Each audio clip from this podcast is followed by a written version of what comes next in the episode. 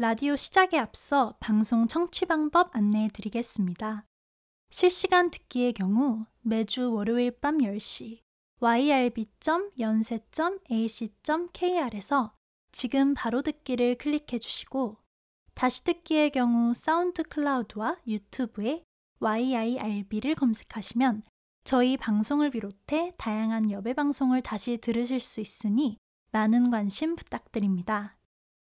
저작권 문제로 다시 듣기에서 제공하지 못하는 음악의 경우 사운드 클라우드에 선곡표를 올려놓겠습니다. 브람스를 좋아하세요 with 클래식은 비대면 녹음 방송으로 진행됩니다. 사회적 거리를 지키며 안심하고 들을 수 있는 엽이 되기 위해 항상 노력하겠습니다.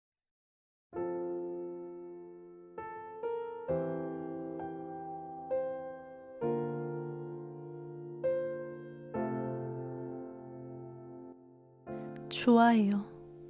어쩌지 못할 만큼 아주 많이. 29 경계에 선 클래식 음악 학도들의 아슬아슬 흔들리는 꿈과 사랑에 관한 이야기. 안녕하세요. 브람스를 좋아하세요. with 클래식 DJ 시아입니다. 이 라디오는 2020년 종영한 SBS 드라마 브람스를 좋아하세요를 리뷰하고 관련 클래식 곡을 소개하는 프로그램입니다. 라디오 1부는 드라마 5, 6회에 해당되는 줄거리를 설명하고 2부는 저의 감상 포인트와 클래식 곡을 소개하는 시간입니다. 지금부터 브람스를 좋아하세요 with 클래식 1부를 시작합니다.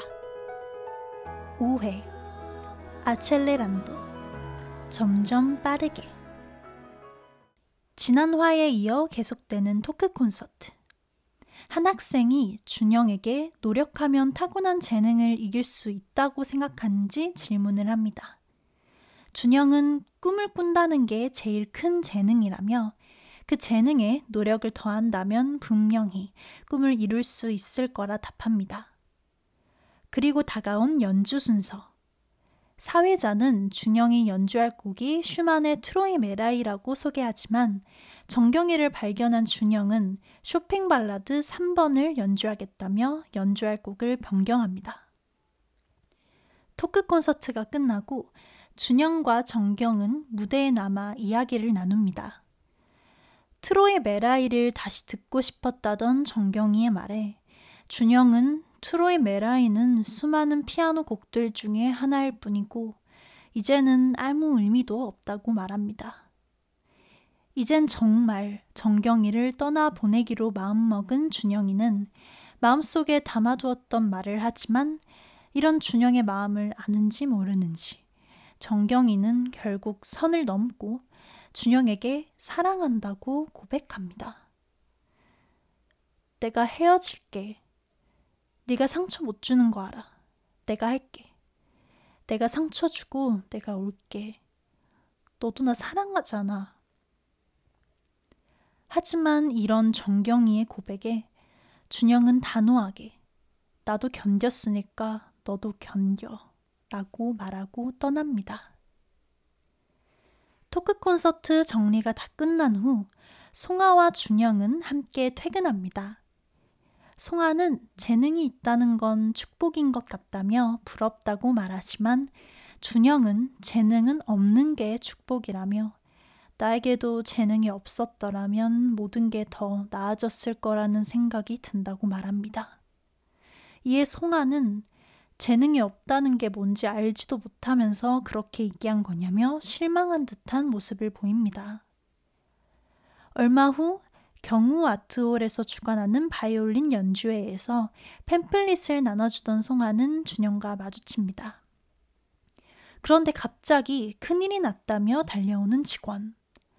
연주자가 연주 구두를 안 가지고 왔다는 말에 모두 당황하는데 송아는 사이즈를 묻더니 망설임 없이 자신의 구두를 건네줍니다. 그런데 상대에게서 들려오는 말은 감사합니다가 아닌 맞죠? 삼수인가 사수한 언니. 송아는 애써 웃지만 나가려던 송아의 등 너머로 계속해서 들려오는 말. 저 언니 계속 꼴찌래. 서령대에서 바이올린 한다고 뭐 다 바이올리니스트인가? 팀장은 송아에게 참는다고 다 좋은 건 아니라고 말하지만 송아는 곧 연주해야 하니까 제일 중요한 건 연주자라고 대답합니다. 그렇게 연주회가 시작되고 입장문 뒤에서 송아가 보인다는 것을 발견한 준영은 문이 열릴 때마다 계속 송아를 바라봅니다. 그리고 연주가 끝나자마자 문 뒤에 송아가 없는 것을 확인한 준영은 바로 연주회 장을 뛰쳐나가 송아에게 어디냐고 문자를 보냅니다. 그렇게 송아가 있는 리허설 룸으로 뛰어온 준영. 준영은 송아에게 옛날에 송아에게 부탁받았던 자신의 사인 CD를 건네줍니다. CD에 적힌 문구는 To 바이올리니스트 채송아님. 송아는 크게 감동받은 듯 바이올리니스트라고 적힌 부분을 매만집니다.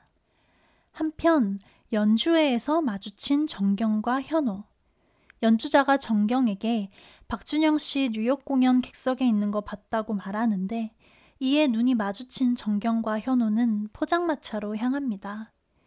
그곳에서 정경은 사실대로 말하려고 하지만 이미 알고 있던 현호는 정경의 말을 막고 그럴 수 있다며 괜찮다고 말합니다. 현호는 정경이에게 가보면 똑같다고 너한테 아니다. 너 불편하다. 정말로 궁금한 거면 바람 쐬고 오라고. 제발 가지만 말아달라고 말합니다. 하지만 정경이는 이제 그만하자며 이별을 고합니다. 한편 아버지 빚 때문에 고민이 깊어져 가는 준영은 혼자 외로이 덕수궁 돌담길을 걷습니다. 그러다 문득 송아 생각이나 송아에게 전화를 거는 준영. 준영이 준 사인 CD를 바라보고 있던 송아는 설레는 마음으로 전화를 받습니다. 내일 퇴근하고 약속 있냐는 준영의 질문에 바로 아니라고 대답하는 송아. 다음 날이 되고 둘은 함께 돌담길을 걷는데 준영은 왜 힘든 날이면 송아 씨가 생각나는지 모르겠다며 송아 씨도 힘든 날 연락하라고 말하고 송아는 저는 기분 좋은 날에 연락할래요 라고 답합니다. 6회 라프레난도 속도를 억제하면서 송아의 바이올린 지도 교수인 이수경은 송아에게 대학원에 올 것을 권유합니다. 송아는 제일 먼저 준영이에게 오늘 되게 기분 좋은 일이 있다며 카톡을 보냅니다. 송아의 카톡을 본 준영은 웃으며 송아에게 전화를 하려 하는데 엄마에게 전화가 걸려오고 준영은 엄마에게 돈을 보내기 위해 통장 잔고를 확인했다가 경우재단 이사장 문숙이 2천만 원을 보낸 것을 발견합니다. 준영은 바로 문숙에게 전화를 거는데 문숙은 못 받겠다는 준영의 말에 지난번 반주비라며 단호하게 거절합니다. 준영은 이사장님 댁에까지 찾아가 현금으로 돌려줍니다. 이런 준영이 마음에 들지 않는 문숙. 그런데 그동안 몸이 안 좋았던 문숙은 갑자기 쓰러집니다. 한편 준영이 자신의 카톡을 읽은 것을 확인한 송아는 바로 준영에게 전화를 걸지만 준영은 받지 않고 송아는 정경과 마주칩니다. 정경은 송아에게 준영이와 자신은 알고 지낸 지 15년이라며 끼어들지 말라고 말합니다. 그리고 하필 이 타이밍에 정경이에게 준영이의 전화가 오고 자신의 카톡 전화는 안 받으면서 정경이에게는 전화를 거는 준영을 본 성아의 심정은 무너져 내립니다. 다음 날 문숙 때문에 병원에 있던 준영은 자신의 엄마와 마주칩니다. 사실 2천만 원이 필요했던 건 아버지의 빚이 아니라 엄마의 수술비 때문이었던 겁니다. 그리고 준영은 이 사장님이 계속 도와줬던 거냐며 묻고 사실 정경이가 도와줬다는 사실을 알게 됩니다. 준영은 정경이 앞에서 자신이 얼마나 더 비참해져야 되냐며 자리를 뜹니다. 그리고 송아의 퇴근에 맞춰 찾아온 준영. 송아는 준영에게 어제 정경에게 준영의 전화가 왔을 때 같이 있었다고 얘기하지만 준영은 아무 말도 하지 않습니다. 송아는 힘들 때 보고 싶다면서 만나놓고 무슨 일이 있었는지, 뭐가 힘든지 아무 이야기도 해주지 않는 친구는 하고 싶지 않다고 말합니다. 한편 경우문화재단의 인턴 마지막 날 회식 자리에서 송아는 친구의 이야기라며 슬쩍 자신의 이야기를 꺼냅니다. 어떤 남자가 외롭고 힘들 때만 보고 싶다고, 만나고 싶다고 연락을 하는데 막상 만나면 왜 힘들었는지 얘기를 안 해준다면 이건 썸도 뭣도 아닌 것 같은데 그렇지 않냐고 묻습니다. 이에 한 남자 직원은 그건 빼박 좋아하는 거라며 마음이 있으니까 자꾸 생각나고 연락하고 자꾸 기대고 싶고 그런 거라 말합니다. 이에 송아는 더욱 생각이 많아집니다. 현호와 정경이 헤어졌다는 사실을 알게 된 준영은 정경에게 전화를 걸고 술에 취한 채 자신의 집 앞에 있다는 정경이의 말에 집 비밀번호 문자로 보낼 테니까 안에 들어가 있으라고 말합니다. 준영의 집에 들어간 정경이는 휴지통에서 쪽지를 발견하고 To 송아 씨, To 송아, To 채송아 등등 뭐라고 적을지 연습한 흔적을 보고 준영의 마음을 어느 정도 눈치챕니다.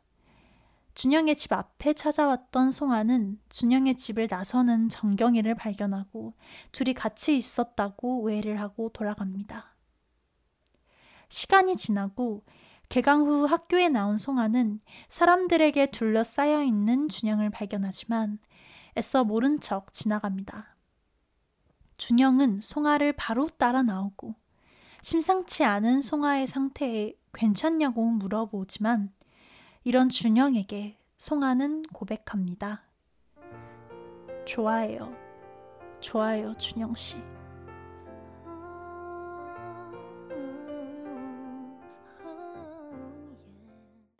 브람스를 좋아하세요 with 클래식 2부를 시작하기에 앞서 태연의 내일은 고백할게 듣고 오셨습니다. 이번 회차는 클래식 곡이 많이 나오지 않아서 2회 연속 드라마 마지막 곡으로 나왔던 태연의 내일은 고백할게로 1부를 마무리했는데요. 그럼 본격적으로 2부를 시작하겠습니다. 브람스를 좋아하세요 with 클래식 오늘의 감상 포인트 첫 번째 정경이의 마음 저번 화 마지막 장면에 이어서 토크 콘서트 장면으로 오늘 드라마 줄거리를 시작했는데요. 정경이가 토크 콘서트에 온 것을 발견한 준영은 원래 연주하려던 트로이메라이 대신 다른 곡을 연주하죠. 토크 콘서트가 끝나고 정경은 준영에게 준영이가 연주하는 트로이메라이가 듣고 싶었다고 이야기합니다. 준영이 이제 자신에게 트로이메라이는 더 이상 의미가 없다고 얘기하자 정경이는 준영에게 사랑한다고 고백을 하고 자신이 헤어지겠다고 말합니다. 그리고 너도 날 사랑하잖아 라고 말하는데 와 이번 회차에서 정말 정경이가 여러 폭탄을 많이 터뜨립니다. 줄거리를 요약하다 보니 정경이와 현우의 장면을 많이 생략했는데 정경이가 현우에게 하는 말들이 정말 심장을 난도질하는 것 같습니다. 준영이는 못하니까 자신이 상처 주고 오겠다는 말을 실천하듯 현우에게 정말 뼈아픈 말들을 던지죠. 그런데도 현우는 왜 그렇게 정경이가 좋은 건지 대놓고 바람 펴도 되니까 돌아오기만 해달라고 말합니다.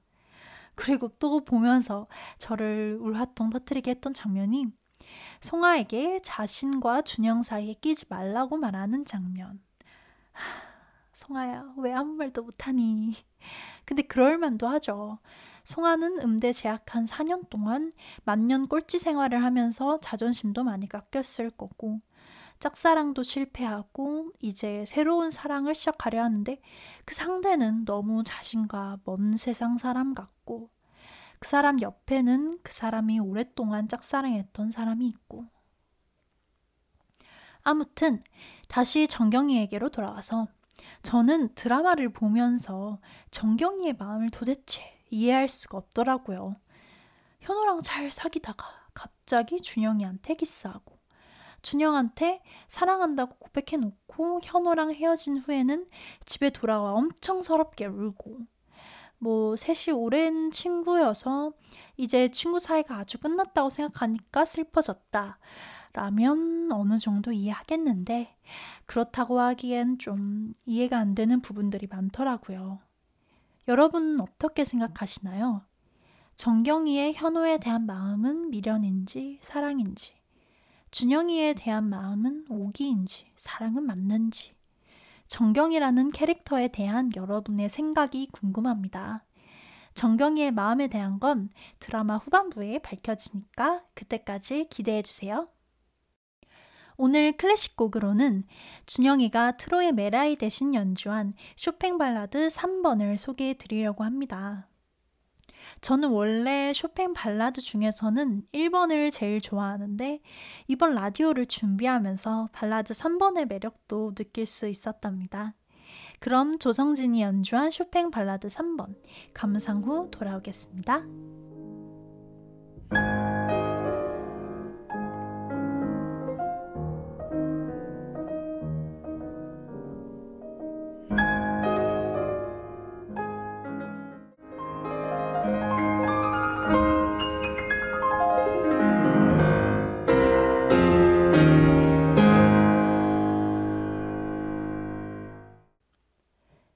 발라드 3번 듣고 오셨습니다. 쇼팽 발라드는 총 4개로 발라드 3번은 1번과 함께 가장 많은 사랑을 받는 곡입니다. 발라드 3번은 아담 미츠키에비치의 시 물의 요정에서 영감을 얻은 경쾌하고 화려한 귀족적 취향이 넘치는 곡이라고 합니다. 젊은 여인은 남자들의 진심을 믿지 못하여 물의 요정으로 모습을 바꾼다. 그녀는 젊은 남자를 유혹하여 알 수 없는 환상을 쫓다가 파멸하도록 이끈다.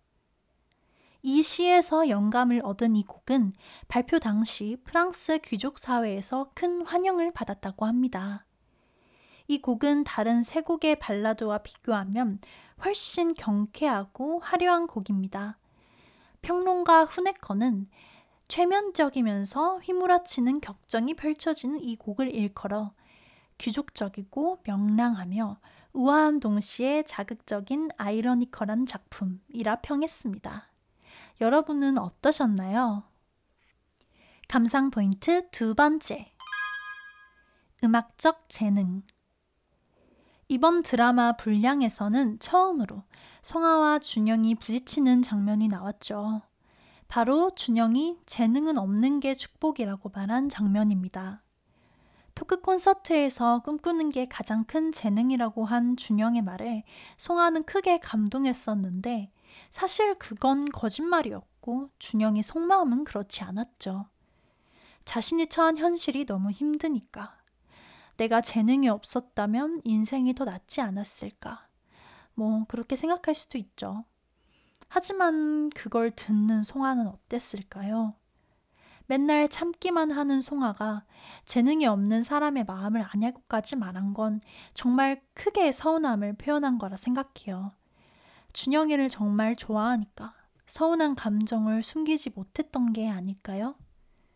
집으로 돌아온 송아는 바이올린 연습을 하면서 계속 준영의 말을 떠올립니다. 왜 재능이 있는 그 사람은 그렇게 힘든 걸까? 왜 그 사람은 자신의 재능을 사랑할 수 없는 걸까? 준영의 말이 서운하고 상처가 되기도 했지만 또 그런 말을 할 수밖에 없었던 준영의 상황을 안타까워하는 것 같습니다. 너무 착한 송아. 재능은 부족할지라도 노력은 그 누구보다 많이 했던 송아가 연습하던 곡, 바흐의 샤콘느 듣고 오겠습니다.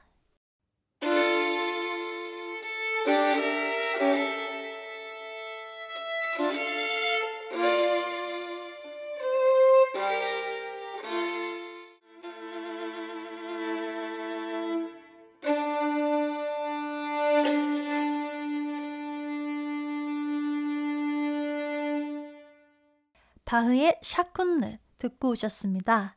연주는 정경화. 바흐의 샤콘느는 무반주 바이올린 소나타와 파르티타 중 파르티타 제2번의 제일 길고 유명한 다섯 번째 곡입니다. 제2번의 길이의 절반 이상을 차지하고 있으며 바흐 무반주 파르티타의 곡들 중 제일 어렵고 화려하다고 평가받는 곡입니다. 이 곡은 보통 프랑스식 표기인 샤콘노로 불리지만 정작 바흐는 자필 악보의 이탈리아식 표기인 차콘나라고 썼다고 하네요. 곡에 대한 해석은 크게 두 가지로 갈리는데 종교적인 내용을 담았다는 해석과 바흐 자신의 아내에 대한 내용이라는 해석으로 나뉜다고 합니다. 이 곡은 정말 제일 유명한 샤콘느라고 해도 과언이 아닐 정도로 세계적으로 유명한 바이올린 연주자들 중 이 곡을 연주해보지 않은 사람이 드물 정도라고 합니다. 감상 포인트 세 번째. 사인 CD에 담긴 의미. 송아에게 부탁받았던 사인 CD의 준영은 To 바이올리니스트 채송아님이라고 적었죠. 바로 전 장면에서 서령대 음대면 다 바이올리니스트인가? 라는 독서를 들었던 송아에게 정말 딱 맞는 위로가 아니었을까 싶어요. 준영이가 그 장면을 본 것도 아닌데 어쩜 이렇게 딱 맞춰서 이걸 건네준 건지 정말 송아로서는 너무 감동이고 힘이 될 수밖에 없을 것 같아요. 앞서 감상 포인트 두 번째에서 준영이 재능에 대한 이야기를 하면서 의도치 않게 송아에게 상처를 줬었는데 이렇게 바로 송아의 상처를 치유해 주네요. 그리고 정경이가 준영의 집에 갔다가 To 송아 씨, To 송아, To 채송아 등등 여러 번 쓰고 지운 흔적을 발견하죠. 이렇게 고민에 고민을 거듭하다가 적은 게 바로 To 바이올리니스트 채송아님이었습니다. 사소하지만 이 부분이 송아에 대한 준영이의 마음을 잘 드러내는 부분이 아닐까 싶어요. 또 계속해서 준영이가 송아를 만나면 기분이 좋아지고 그래서 보고 싶고 만나고 싶어진다고 말하죠. 이게 얼마나 준영이가 송아에게서 위안을 얻는지를 잘 보여주는 부분이라고 생각해요. 송아는 막상 힘들다고 하며 만나놓고 아무 얘기도 해주지 않는 준영에게 속상해하지만 저는 그게 오히려 준영이가 송아를 좋아하기 때문이라고 생각합니다. 힘드니까 만나고 위로는 받고 싶지만 막상 솔직하게 말하기엔 자존심이 상하는 거죠. 내가 사랑하는 사람한테 나의 치부를 다 드러낸다는 게 쉬운 일이 아니잖아요. 게다가 돈에 얽힌 문제이니 더더욱 말하고 싶지 않겠죠. 준영이는 준영의 엄마에게 이런 말도 하죠. 내가 얼마나 더 정경이 앞에서 비참해져야 하냐고. 준영이는 정경이의 집안의 후원을 받아 피아노를 계속할 수 있었죠. 그렇기 때문에 준영이는 정경이를 좋아한다고 표현할 수 없었습니다. 그런데 또 돈에 얽힌 문제가 생겼죠. 이런 일들이 있었기 때문에 준영이는 송아에게는 그런 모습을 보여주고 싶지 않았을 것 같아요. 그래도 조금만 표현해 줬으면 좋겠다는 마음입니다. 이번 드라마 회차에 클래식 곡이 좀 적게 나와서 드라마에는 나오지 않았지만 제가 선곡한 곡을 마지막으로 들려드리며 마무리하려고 합니다. 저번 주 방송에서 월강 소나타 1악장과 생일 축하 노래가 합쳐진 변주곡을 들었었죠. 이번 방송에서는 월강 소나타 2악장과 3악장을 소개해 드리려 합니다. 1악장과 3악장에 비해 이 악장은 상대적으로 길이도 짧고 잘 알려지지 않아서 이번 기회에 한번 소개해드리고 싶었어요.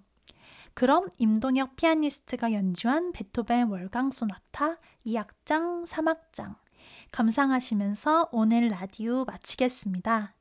여러분 좋은 밤 보내세요.